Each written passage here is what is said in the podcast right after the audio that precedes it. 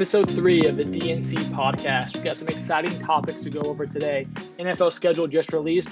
Normally, not the most exciting thing in the world, but when you haven't had sports in a few months, you take what you can get. Clowney still on the market. What's going on there? Live sports are finally back. Will the U F C trend have other leagues follow? The N C A A back at it again with the new Zion trend. Will this ever stop? Cole, how's your day going? It's going great. Obviously, with The Last Dance, we get a dose every Sunday of something related to sports, which has been really amazing. So I, obviously, a lot of people agree with that. And this has been an interesting time. We've never experienced this where we're not getting any live sports and we're taking documentaries as though they are live sports and we're running with them. So it's been really a fascinating time, really interesting documentary, of course. And we'll get into talking about episode seven and eight. We've got the last episode of The Last Dance coming up this Sunday. So obviously we've got the N F L releasing the schedule, which is really, to me, never a big deal, like you said. But now that there's no live sports, when you get information like this, that gives us kind of a maybe foreshadowing into what's to come for sports in twenty twenty, because it's been so, it's been an anomaly this year. And I was really surprised to see the Patriots with the really the hardest schedule in the N F L. I don't know if that's punishment for all the years that Bill Belichick and Tom Brady and the Kraft family and the Patriots organization have completely dominated the N F L. But to me, it seems that way. In tank mode, in my opinion, maybe not. It's an inadvertent tank. They're not going to obviously come out.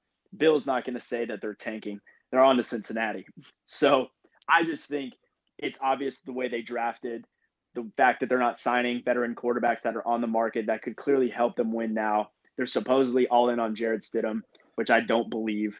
But it's really interesting to me to see the N F L give them the hardest schedule in twenty twenty. That was honestly, being a Patriots fan, the happiest part of the whole schedule breakdown, because me and you have chatted about it before. I'm all in on Trevor Lawrence. I think, in my opinion, the best prospect since Andrew Luck, and I, I want to do anything to get him. To your point, I don't think Bill would knowingly or purposely cheat. I think he's too competitive. I think his ego's too big. I think his biggest goal this year is having a better record than Tampa, which the fact that they're not playing this year is absolute ludicrous. But I'm super excited the Patriots schedule is shaped the way it is, because when you're looking at it, if any other team besides the quote-unquote Patriots had that schedule, you'd have them going four and twelve. Yeah, well, we, we talked about this this past weekend, and I thought you brought up a great point immediately when the schedule was released, that New England not playing Tampa Bay was a big shocker. And I agree with that, because to me, the N F L is about making money, right? For Roger Goodell and the, the hierarchy of, of people that oversee the N F L, their, their final goal is, of course, to make the most money that they can. And, and with this twenty twenty year being such an anomaly with sports, it was really eye-opening to me to see the N F L not opt for that game, because everybody wants to see that. So from an advertising perspective, from from viewership perspective, from just different um, television outlets that would have vied to fight for that game, that to me seems like a win-win for everybody, because everybody's going to want to tune in and watch that. So I don't know why the league didn't give us what we wanted. I don't know if it's because New England's not going to be as competitive this year, or so we think based on what's on paper, and maybe go for the twenty twenty-one matchup, because obviously he signed a two-year deal with Tampa Bay, so he's going to get one more year in Tampa. So maybe the following year, do we see Tom Brady and the and the Buccaneers go up against Trevor Lawrence and the New England Patriots? Yeah, for me, it's funny. I mean, the N F L is a very storyline-driven league, whether it's the M V P, whether it's the Rookie of the Year, whether it's a darling team. The N F L, sports in general, they're made around storylines. And to me, there's not too many storylines you can think of going into the season, because there hasn't been that much hype, because there hasn't been that many sports. And so the normal things you talk about, you know, following the N F L draft, leading up to the summer, that's all on the back burner, because you don't know when training camp's going to start. As of right now, we assume the season's going to start as scheduled, but you but you never know. And so for me, it's like when you have an easy thing like that, where that's a Monday night football game, a Sunday night football game. Heck, you could put that on Thursday night football. it will still be a top five rated game. I have I have no idea what Goodell was thinking when normally he's really, really smart when it comes to getting his money. So on the complete opposite end of the spectrum, the Baltimore Ravens have the easiest schedule of twenty twenty, which is really – it's going to be fun to watch because you and I both had conversations about Lamar Jackson. We actually really like him as a player, but we're not sure if he's going to have a long-term career at the quarterback position. And again, this is not – this isn't throwing shade at him playing running back. It's just a matter of eye test. And is he an incredible athlete? Absolutely. Can he do some amazing things on the football field from the quarterback position? Absolutely. Did he prove that he can make N F L throws last year? Yeah, he did. But I think when we look at the sports world and people overall, they love to play Monday morning quarterback. And we see one year and it's like, this guy's the greatest player. I see that he has the second best odds to winning M V P this upcoming year behind Patrick Mahomes. And I just think we always need to pump the brakes. I even said this, you and I talked about Patrick Mahomes last year. I was like, okay, he did it for one year, threw fifty touchdowns, one league M V P, obviously lost to Tom Brady and your and your beloved New England Patriots uh, in the A F C Championship. So I was like, okay, like let's – Tom Brady has – he said this in his documentary on Tom versus Time, which is, if you guys haven't watched it, it's on Facebook Watch. It's really a good um, a good thing to tune into, especially during these times. Super fascinating behind-the-scenes look at his life and just his overall approach to the game of football. And he said – it's easy to be great for one year, but can you be great over a long period of time? And I think that's why we view Tom the way we do. Obviously, there's fruit on the field that he's the greatest quarterback ever, but we can all definitely agree that he's not the most talented. Like, there's been guys that have come before him that are far more talented, but they haven't learned to play the quarterback position like Tom has played it. And so I look at a guy like Lamar Jackson, who had a great year and was incredibly fun to watch. But I want to see this over the course of the next three to five years when defenses and defensive coordinators scheme for their offense. So it's going to be interesting to see him and his production this year. If he ends up having a better year or a worse year than he did last year with the easiest schedule in the N F L, there's definitely going to be some questions raised. I'm not saying he's going to lose his job, but there's really no excuse at this point, and they've had arguably one of the best off seasons this year. Yeah, I think for me, it has less to do with Lamar. It's more for me when I see someone come into a league that's been played very similarly for the past fifty years, and they have a new system that quote unquote changes the landscape of the game, and it changes the way you play the game. For me, it's a huge red flag. And how quick are we going to say, oh, this like this just revolutionized the game of football? Not even like Lamar specific. I even think of like the Rams two years ago, right? The Rams two years ago when they played New England, Sean McVay had this new system that was going to change the game of football. He legit got seven people head coaching jobs that never would have even got interviewed. Jared Goff has an amazing season. And basically their system was a very simplified system that basically only had two or three personnel sets with very limited reads. And what it did is it let a younger quarterback like Jared Goff just make really quick decisions. And the first year really running that system, it worked well because nobody had saw it. And then in the Super Bowl, you saw a team like New England that had a very veteran defense and had two weeks to game plan just on that. Because as you know, in the N F L, you have a game Sunday. You're normally off Monday, Tuesday. Sometimes you'll come in Wednesday. You're not like overly prepping for each individual team as a whole. It's more like, what do they do best? And it's overall your philosophy. But week in and week out, you don't have this much time to put into it. And so it's really the second year when the adjustments were made. And we saw what happened to the Rams this year. For me, for the Ravens, the way they played offense last year was so much different than every other team. And so much of it was, so much of the big passing plays were um, created from the play action and the different, like almost gimme plays. For me, my thought is, you give an N F L team a whole offseason to study that, there is going to be a step back. The biggest question mark I have is, is their step back, are they a ten-win team or are they a six-win team? And for me, Lamar is extremely talented, but the type of offense they had, I don't know if that's going to consistently win football games. And unless he can develop into more of a cerebral quarterback that's going back, dropping, and going through progression, progressions, I feel like the Gimini type system at some point um, throughout the history of the league, those always get exploited. Yeah, and I and I think that's a great and a valid point, that it's not just the running quarterback that we have issues with. It's it's really anytime there's a new scheme introduced. I mean, let's let's even talk about Arizona with Kyler. He's he's being lumped into the M V P race this year.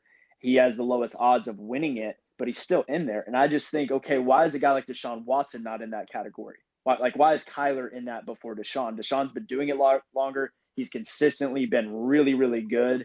He's now put himself, I believe, into that top ten and maybe top seven in the N F L. And we're talking about Kyler one year in the N F L in this system, which didn't even deliver at Texas Tech. Like, statistically, they put up a lot of numbers, but Tech didn't win. I mean, Cliff Kingsbury didn't even have a winning record at Texas Tech. So there's really no proof that that is going to work in the N F L, because it didn't work in college. And so my biggest thing with Lamar, and it's going to be the same thing with Kyler, is can they make the adjustments when the defenses adjust?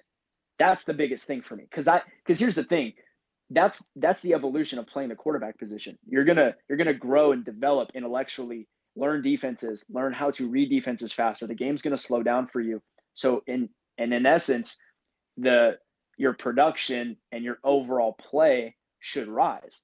And if you can't adjust, guys like Colin Kaepernick, guys like R G three, these guys were one-hit wonders because they were naturally super talented, but they were true system players. Like, people say Brady was a system quarterback. Colin Kaepernick, R G three, those guys are system quarterbacks. And they didn't learn to play the actual quarterback position, which is why they struggled to adjust when defenses adjusted to them. So that's that's like my biggest thing with this year, seeing Kyler and Lamar essentially both in year two. Obviously, Lamar's had an extra year in the N F L, but he he took over later in the year in his rookie year. Um, so it's going to be fascinating, honestly, to watch that unfold. But uh, to, to your point, though, like, where does that go for them? As far as, are they going to be, are they going to win fourteen games again? Are they going to win ten? Are they going to win eight? Like, I think this year's division for them is is going to be, I mean, the, the A F C North is is going to be far better. Yeah, I agree. I mean, you look at it last year, Steelers, I think Big Ben got injured around week three. Don't quote me on it, but it was relatively early in the season, right? Everyone yeah, I think knows it was Cleveland. Week two. I think he got yeah. hurt after week two, yeah. Everyone knew Cleveland had a lot of talent last year, but they didn't have the coach that could really get the most from that group. And so you're expecting them to at least be a little bit better. I think worst case scenario, I'm so fifty-fifty on Cleveland. I think it's a culture thing. And I don't know if this new coach fixes the culture, but I think at least talent-wise, they have to be an eight and eight team. And then Cincinnati, Cincinnati was playing last year like they weren't trying to win. And I have to think with the resurgent, they have a head coach who now has his quarterback, whether you're huge on Burrow or not. The coach picked his quarterback. He's going to run his system. They probably win anywhere from four to five games. And so the system, it's going to be a little bit better. And then their schedule is weak, but they still do have some tough teams. I mean, they still play Kansas City. They play Houston. They play the Colts, who are a pretty good team overall. Now, I think Tennessee will be down a little bit. Jacksonville, obviously. Giants are still a year or two away with them playing um, the N F C East. But, yeah, I think for me, I look at them and I think, I think they're probably a nine and seven team. Now, with the expanded format, do I think they have a really good shot at making the playoffs a wildcard team? I do, but I think between them and Cleveland and Steelers, they're probably eyeing for one or two playoff spots kind of in the wild card, but I all see them right around nine and seven. My thought is I still have to give the leg up to Pittsburgh because they've been there so often, and the way they were able to get so much out of that team last year without really having a quarterback, they had so many injuries, running back, secondary, different things like that. I think you give them, Big Ben's healthy. I thought they had a pretty solid draft. I think they're a lot better. I think Cleveland's better. And so I do think they have a shot, but people saying they're going to go fourteen and two, thirteen and three. They're going to do exactly what they did last year. I don't think there's anything historical that have proved that. I mean, R G three, his first year in the league, he went ten and six. Granted, he was hurt the next year, but he just, people, they learned the system. Cam had one really good year in Carolina where they had this spread out system where he kind of did what he did at Auburn, and then teams got used to that. whenever you try to gimmick your system to make it work, it may work. And that's kind of like your window. You have that one year to win in the N F L. And if you don't win it that year, it's just, you're kind of past your window. I think the case people make for like Colin Kaepernick is Colin Kaepernick, like the system he played in, it wasn't really built around him. The 49ers system was a John Harbaugh system where they just ran the rock. And so Colin Kaepernick could do what he did when he got out of the pocket, but they didn't make a system around Colin Kaepernick. Colin Kaepernick fit into their system, and that's part of the reason why he had a winning record when John Harbaugh was there for the three years he started. John Harbaugh leaves, and they go five and eleven the next year because the system wasn't made around Colin Kaepernick. The systems that are made about these quarterbacks where they're really one-dimensional, they really don't put you in a position where you can um, kind of mold and shape to the changing defenses around you. Yeah, so I know you were you were referring to to Jim Harbaugh, but um, I, I just this this division to me, like you mentioned about Pittsburgh, right? They're They've got Big Ben. I mean, they they were a playoff team up until week seventeen last year, basically on their third-string quarterback or fourth-string quarterback. So they're just going to be incredibly improved from a year ago. They're getting their Hall of Fame quarterback back. Juju's going to be back. James Conner's going to be back. Those both those all three of those guys were hurt the majority of the year, and so and then obviously Cleveland. This is going to be the, t- the the year for them to basically Uh, tell us, are they for real or, or are they just a bunch of talent on paper? So, and then speaking of talent, Jadeveon Clowney has unexpectedly, I would say, uh, has gone unsigned during this offseason, which I think a lot of people thought he would have been signed by now easily for twenty plus a year. You're seeing guys like DeMarcus Lawrence get paid. And I know Miles Garrett's about to get paid by Cleveland. He's supposedly getting around twenty-five a year. And so with Jadeveon, there's a lot of different factors with him.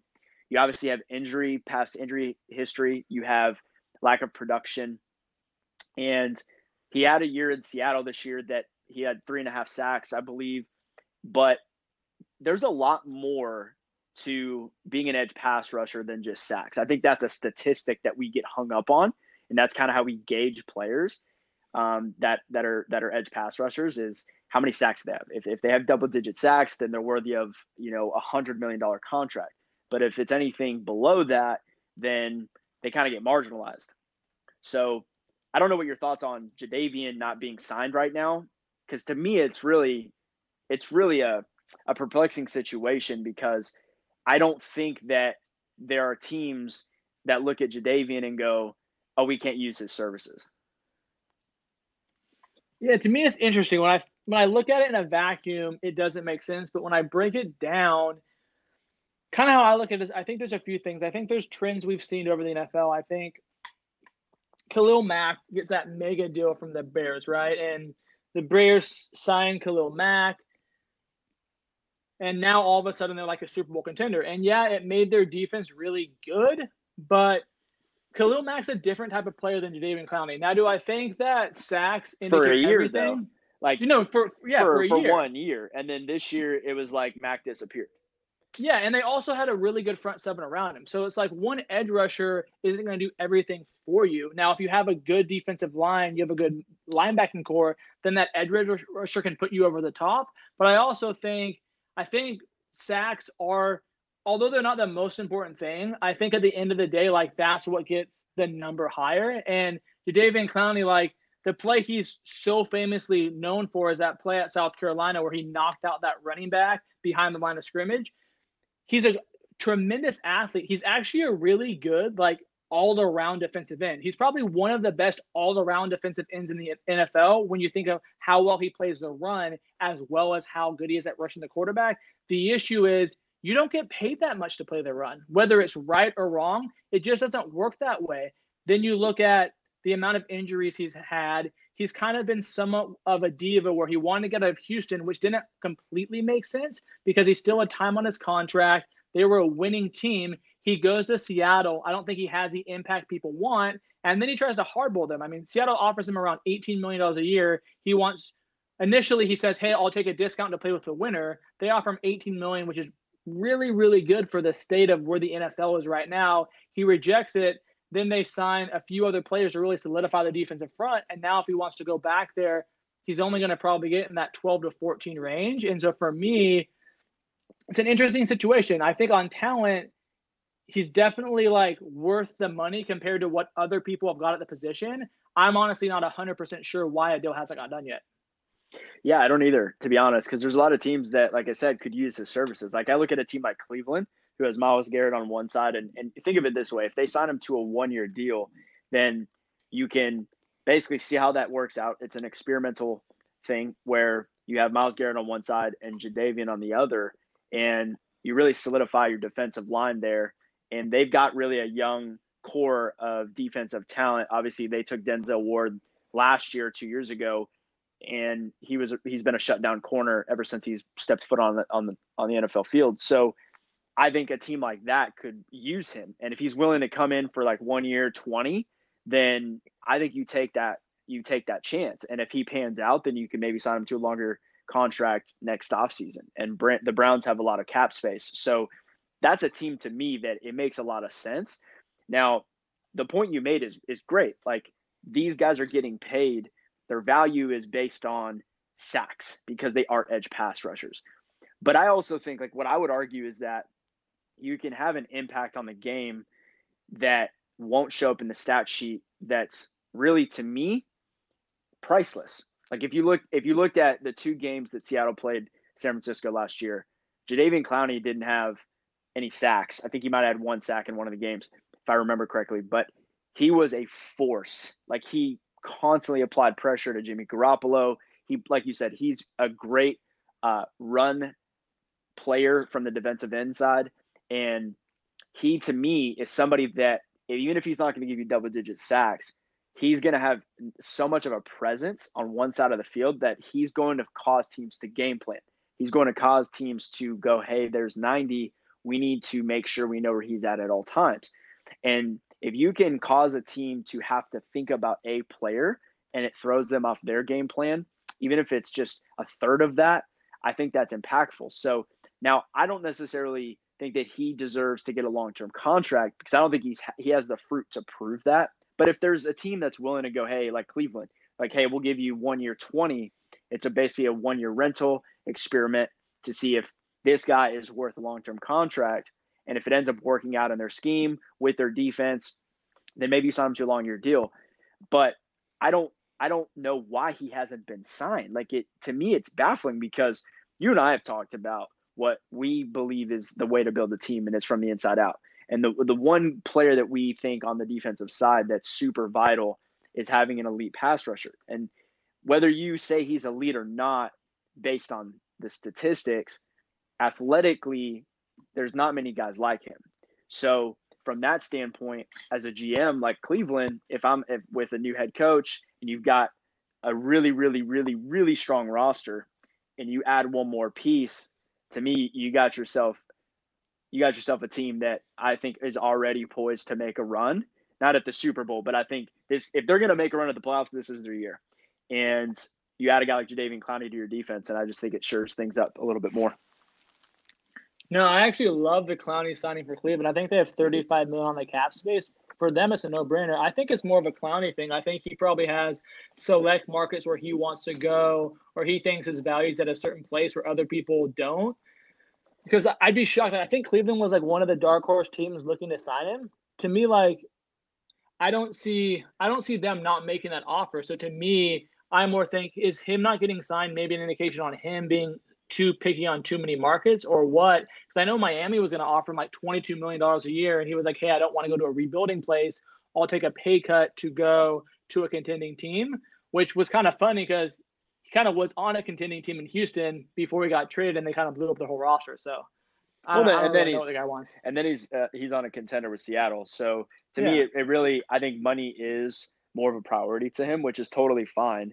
But I don't think it's necessarily a matter of true contender, because if it was absolutely about that, he would re-sign with Seattle. Because I think, like you said, they gave him eighteen a year. That's a really good contract. So I think at this point, he's seen how the free agency markets played out for him. I see him signing a one-year deal with the team, betting on himself, trying to have a great year, and then trying to cash in next year in free agency. I just don't really see him getting a long-term contract at this point. I, I think it would have already happened. Yeah. I mean, I think one of the things to move on from Clowney that we're all hoping comes back eventually is live sports in general. Obviously, the U F C had their first live fight last weekend. No fans um, in the audience. It was actually really funny. I remember reading an article before the fight saying that they're going to do a really good job of cleaning the, I guess, arena be- between each fight. And before the second start fight, there's blood everywhere. No wipe down, just straight into it. But, I mean, it's a U F C, so what are you going to do? Yeah, Dana White's so funny. Like, he was pushing the envelope pretty hard during the beginning of this whole coronavirus situation, and he was holding to his guns that they were going to fight, and they were going to find a way to do that before he finally came out and said, all right, like, we're going to shut it down temporarily. But to me, I think it's great for sports, because for a sport like that where – there is, like you said, there's going to be disposal of blood. There's, there's going to be, um, you know, two, two people, you know, going at it personally. They're a little closer. They're, than six they're, feet. they're engaging, and physically, like, they're touching each other. They're punching each other. There's sweat, you know, there's open wounds. So to me, it's a, it's, if there's a perfect sport to kick this off, to me it's the U F C, because it's basically going to give us a lot of feedback on what's possible for a sport like basketball or football or baseball or hockey.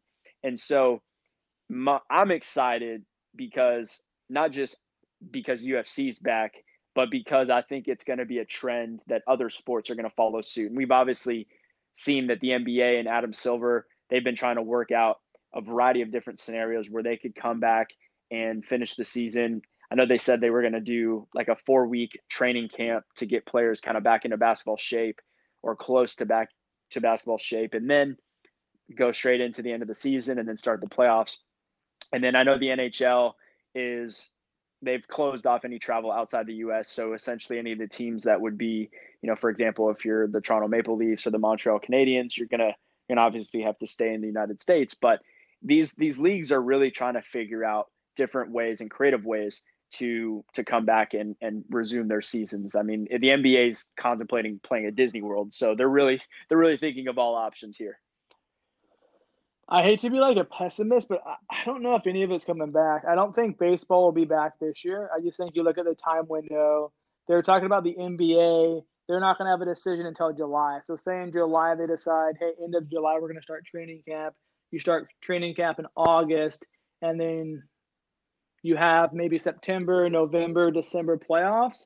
For baseball, you start your season in August. I mean, that's a month or two before the postseason starts. And I just think, I think timeline-wise, I don't see us having a baseball season. I'm still skeptical that, like, if I was going to bet, I don't think the N B A comes back this year. I hope it does. I think it would be awesome. I still think that there's still so much unknown. What happens if they do the bubble theory, right, at Disney World, where the idea the N B A was saying was every single team is going to be housed in one area. It's going to be secluded to them, their family, their trainers. Nobody can leave this area. All the games will be played there. But what happens if one person in the bubble gets sick? Then do you shut it back off? How do you contain it? I feel well, like there's still so much unknown.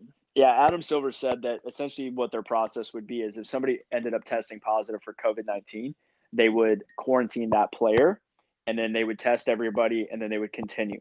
So I, from my, from my side, I'm very actually uh, optimistic. I think there's, because there's been so much conversation, a lot more than what we have been told about different scenarios, and it potentially returning to hockey and football and, or sorry, basketball and, and baseball never even got a chance to start.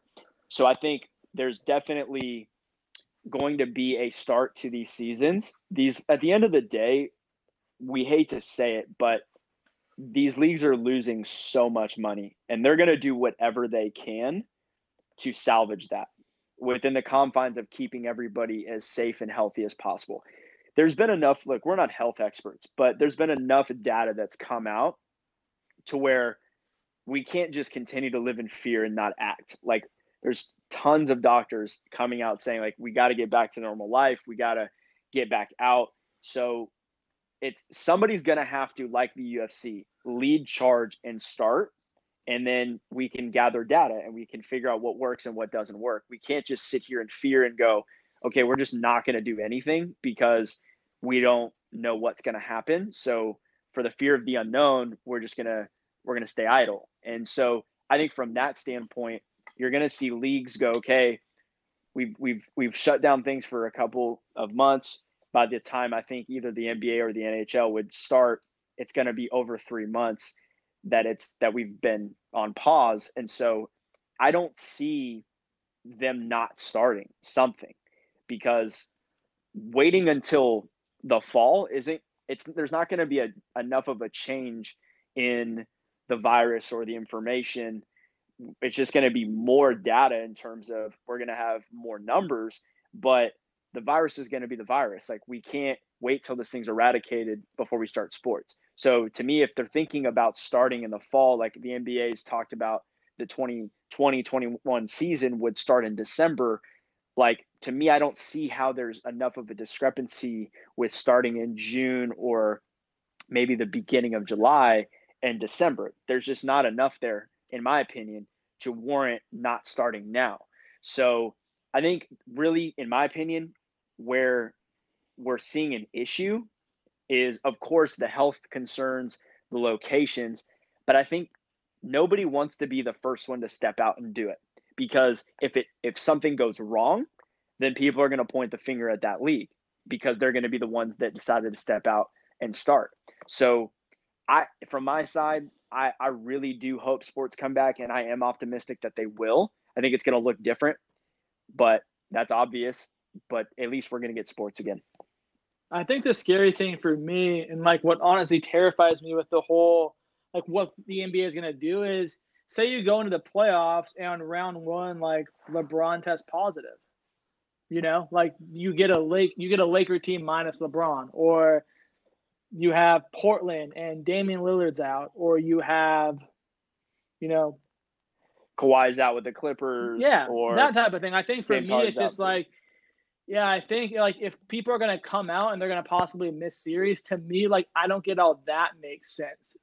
But if that's what they're going to do, that's what they're going to do. I think when you think of that and you think about championships, it's one thing for someone to like get injured and that happens, but there's certain people who get, you know, the virus and they say you carry it and you have no idea. There's certain people that have it, and obviously, especially if you have like prior health conditions, there's, you know, extreme fear and uncertainty. But for me, if like what we're going to do is just say like, hey, if your temperature is one oh two point three, that's a symptom of the virus, you can't play in this playoff series. To me, that doesn't make sense. Yeah, but think about it this way. Essentially, what they've come out and said is this is very similar in terms of numbers and data to the common flu. So if if that is in fact true, which there's data to prove that, then when we play any season, that's a possibility where a guy could get sick, he could get the flu, he could be diagnosed with a, a myriad of things, and that could cause him cost him the ability to play. So it's the same, that's what I'm saying, it's the same situation. They're not I concerned.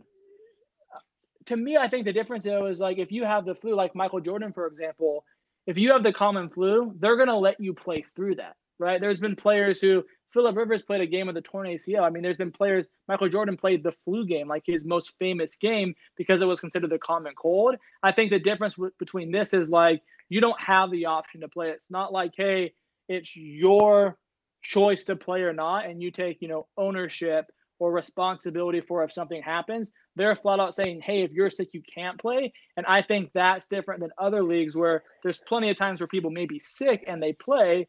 To me, maybe they come back. It's just, it's, to me, it's a scary thing where you could have a playoff scenario where you could have seven of the best ten basketball players in the world not eligible to play because they have a temperature over one oh two.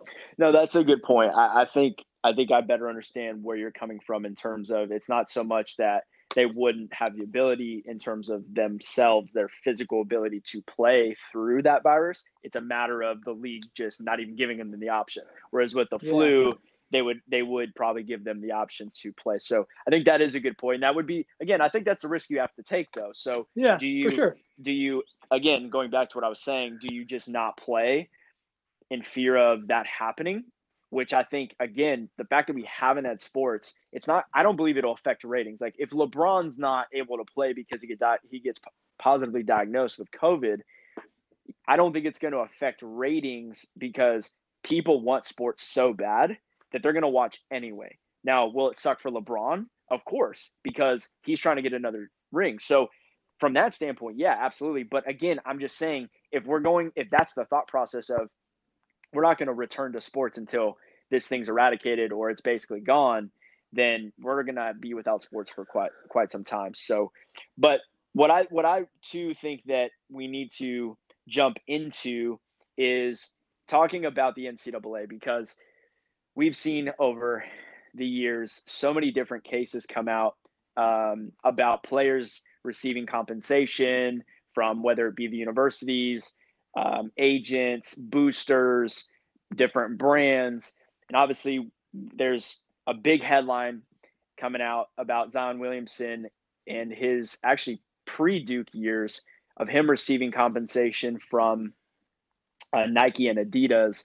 And also what's pretty surprising to me is that not so much the money or the endorsement money or anything of that nature. What's surprising is actually how early they were trying to make this happen. If these allegations are in fact true, these were happening like earlier in his high school days. So it wasn't even like just to get him to go to Duke. This was like prior to that. So they were obviously projecting that he was going to be a star and they wanted to get him signed as soon as possible.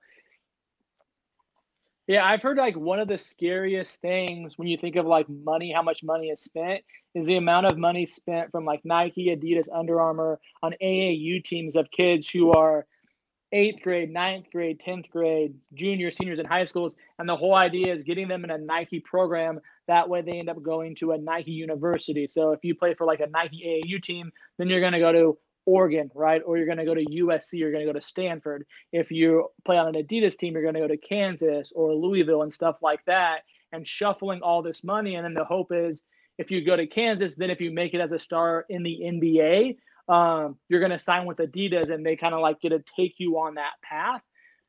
To me, I don't, I don't think anything stops it from happening. I think that the, the actual brands paying athletes, I don't think that stops. I think the N C double A, what they're doing and their corruption as far as like not letting student athletes until this year market themselves, I don't agree with that at all. But I think the the Nikes and the Adidas and the Under Armours, I think there's just so much money on if you can have the next star. The amount of money that brand Jordan is going to get over the next fifteen years of Zion Williamson being the face of that brand, it's worth whatever fine they get. And so because of that and the amount of money in sports, I don't think anything stops this from happening.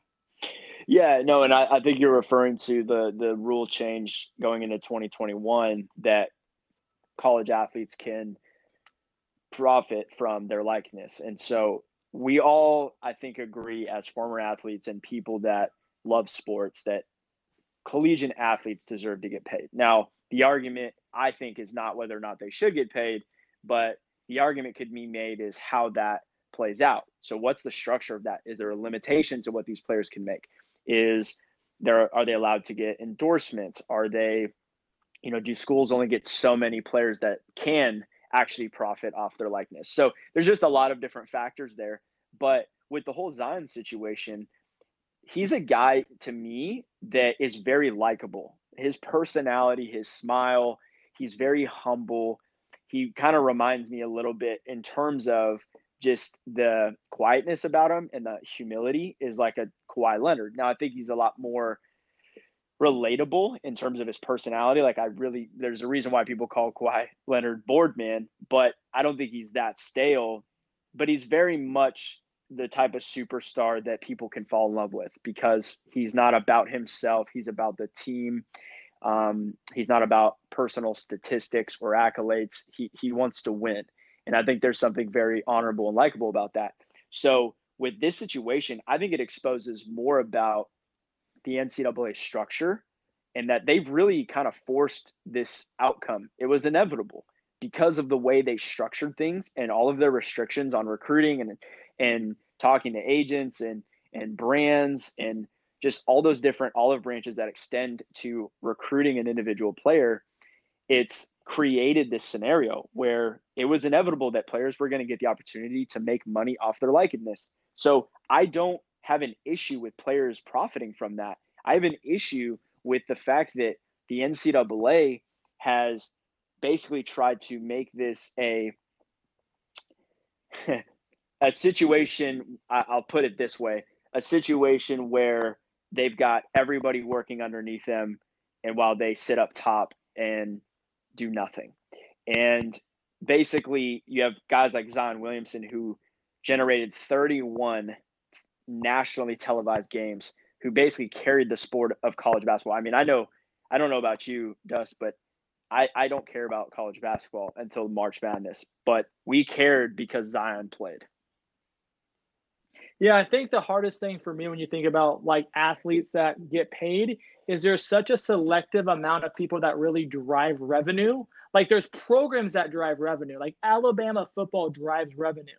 There's not really ever been a player, even Tua was, he was a fun player to watch, but he wasn't this like generational star type of talent. Like the people that drive revenue is a Reggie like Tim, Bush or a Tim Johnny Tebow. Manziel or a Tim, Tim Tebow, Tebow or yep. a Zion, like there's been great players that have been at Duke um, that weren't Zion, but they didn't move the gauge. I mean, Ben Simmons was a great player at L S U, but he, he didn't drive people to watch L S U basketball, right?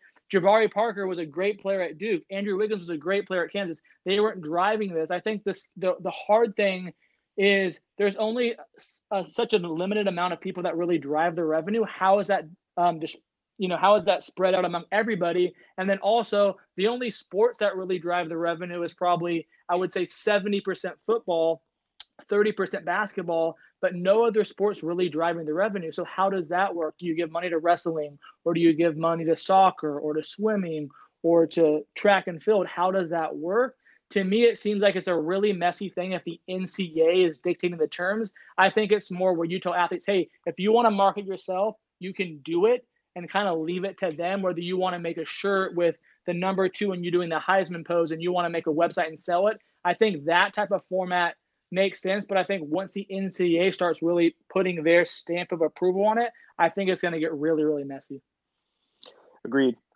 So we're going to get into, uh, we introduced this segment last week, but we're calling it the D C Inbox, where we allow our community to chime in and leave us different topics and questions they would like us to cover on the show. And this week we had um, a gentleman named Dallas, and he had asked us to talk about our analysis on the later round Q Bs this year from the twenty twenty N F L draft, specifically Jake Fromm, James Morgan, and Ben DiNucci. And Jake Fromm is an interesting prospect because I don't think he's going to wow you physically. Like, he doesn't have a great arm. He doesn't have great deep ball accuracy. He's not overly big. But he was a winner, and he's incredibly cerebral from the quarterback position. And you're getting a guy that between the ears is ready for the N F L, but I don't think his actual physical traits are ready for the N F L. And I think he went to the perfect place. He went to Buffalo, where he's not going to have to be the starter. He's in a great culture with a great young coach, and he has no pressure on him to be the future franchise quarterback. They already have a franchise quarterback. So if Josh Allen doesn't pan out down the road, you might potentially have a guy that'll come in and be your starter. But I don't see him as a guy that's ever going to be an elite level quarterback. I know a lot of scouts really are kind of looking at him as a potential superstar in the N F L, which I don't see the fruit or evidence of that in college. And we've seen guys in the past not have that evidence, but still go on to be N F L superstars. I just don't see it with Jake Fromm. Yeah, I mean, to me, he's Matt Barkley, right? You look at U S C, Matt Barkley junior year, had some really big games, beat Andrew Luck head-to-head, nighttime game, Saturday night. He goes to the N F L draft his first year. I mean, sorry, his junior year, he's easily a, a top five pick, maybe the first pick. You look at Jake Fromm, who is on the most talented Georgia team since the Stafford, Noshan Marino teams back in the day, right? Yeah. His junior year, where he has Uh, Sony Michel, he has Nick Chubb, he has Calvin Ridley, right? All this talent around him, has a great junior year, probably would have been a, a first round, maybe second round draft pick when you look at the only quarterbacks that were really coming out that year were Kyler Murray, who was going number one because of his relationship with Cliff, but then Daniel Jones probably fifty fifty got the shot because of the the Manning relationship, right? So he probably would have been a first-round pick. Then he stays for another year. To me, if I'm an athlete, and maybe I'd be a horrible team player, you have to be selfish in this situation, especially well, he had, if – Well, he had to stay another year. He was a junior this year. Oh, so he, he had was. This, oh, yeah, then he, that's my bad. He, yeah, so he's he's an underclassman. But okay. but, but still, I, I, I love that comparison between him and Matt Barkley because not so much, again, about the draft position, but he's a guy that Matt Barkley wasn't physically talented. Like, he was a an incredible high school quarterback, was one of the highest rated recruits of all time coming out of high school. But if you looked at his game, he didn't have the strongest arm. He wasn't the most accurate. He definitely wasn't the biggest guy. He wasn't the most athletic. And I, I feel the same way about Jake Fromm. So I love that comparison. Yeah, I think for me, the biggest point, my apologies for getting the uh, the junior year thing wrong, is for me, there's there's so much that can change year to year. And it's really like knowing your value. And so for him, it's, it's just a bummer overall when you go from, hey, I could have been a first round draft pick because of the talent around me, and then you drop all the way to the, the sixth round. But I think the situation he's in in Buffalo, I think he's really going to be set up for success. James Morgan's interesting to me. I think from the Jets, they had such a disaster last year with Sam Darnold once he got Monolith out. Um, they had Luke Falk. They had Trevor Siemian. They basically had no one playing quarterback when Sam Darnold was out. And you know, I'm not the biggest advocate of Sam Darnold, but I think you look at a guy like James Morgan, who has an absolute rocket arm. Um, Adam Gase is a guy who likes talent around him, especially at the quarterback position. So I think that pick was really – it's no competition to Darnold. I think they still think Darnold's their guy, but James Morgan from a talent standpoint is a great safety net to have, especially when you had nothing really at the backup position uh, last season. Yeah, he's the most intriguing out of this out of this bunch because I believe that Fromm is going to be the safest pick. I think he'll have a solid N F L career. He might start – a little bit here and there, but I think he'll, for the most part, be a journeyman backup. But I think he'll be a really solid backup. Maybe a guy like Case Keenum, just a, a solid career um, as a backup quarterback. But James Morgan, like you said, is physically gifted, six four, two thirty. I mean, he's what you look for in in a prototypical quarterback these days. Um, and he's got an elite arm. He does obviously lack the ability to um, – you know, be accurate at times, and he's not the most athletic guy, but he grew up a huge, he grew up in Wisconsin, so he grew up a huge Packers fan, huge fan of Brett Favre and Aaron Rodgers. And so I think his game definitely doesn't relate to those two, but he's a guy that has that same gunslinger mentality as them. And so if, if he can kind of fine tune some of the flaws in his game with footwork and just being better with decision-making and work on his accuracy, he's a guy that is very, very raw. But if you can, again, if Adam Gase can get this guy to develop, you might have something here. And so he's the most intriguing one out of this bunch. And then you got Ben DiNucci to the Cowboys, where I just see this as you're getting a late round quarterback. Um, you're adding quarterback depth. I, I don't see much in his game that's going to translate to being an elite quarterback in the N F L or being even a starter for that, for that, um, as that goes. But I, I really do think that you have to take these guy type of guys in the later rounds to give you just additional currency at the quarterback position. Because again, with a guy like Dak, you don't know what's going to happen with that. And then you're going to have Andy Dalton, of course, as the backup there, potential starter. So I, I just see this as the Cowboys getting, getting some um, insurance policy for the quarterback position and, and for the depth chart. But his game, he he's not, he had one game at James Madison that where he threw over three hundred yards. He's not the biggest guy. He's his lower half. He's kind of skinnier. So I don't see him as a guy that's going to be able to break a lot of tackles within the pocket or create a lot with his legs. And um, so I think he's, he could potentially be uh, a solid backup if he develops, but I don't see him as, as a starter in the N F L at all. Yeah, I mean, I think to your point, the reason they took Ben is at that time, besides Dak, who hasn't even signed yet, the only other quarterback they had is Cooper Rush. So when they drafted Ben, they had no idea that Andy Dalton was going to become available. I think most people thought if Andy Dalton got cut, he was probably going to go to a situation like New England where he can at least fight for a starting job. You did not think you were going to get Andy, Andy Dalton coming off the street on a That's one-year great. deal. Great point. And so I think that most quarterbacks carry three guys into camp and sometimes onto their roster. And so I think that was more of a necessity pick in the later rounds. All you have is Cooper Rush. And now it will be an interesting battle between those two to see who makes that final depth chart spot at the quarterback position. Guys, thanks for listening in to episode three. Please rate, subscribe, share these episodes. It means so much to us that you would even take time to listen in. We want to give you the content that you want, so please continue to reach out to us on social media and give us your topic ideas or questions you would like us to cover, because we will actually include them in our show. So we just, again, thank you so much for being a part, and we'll see you next week.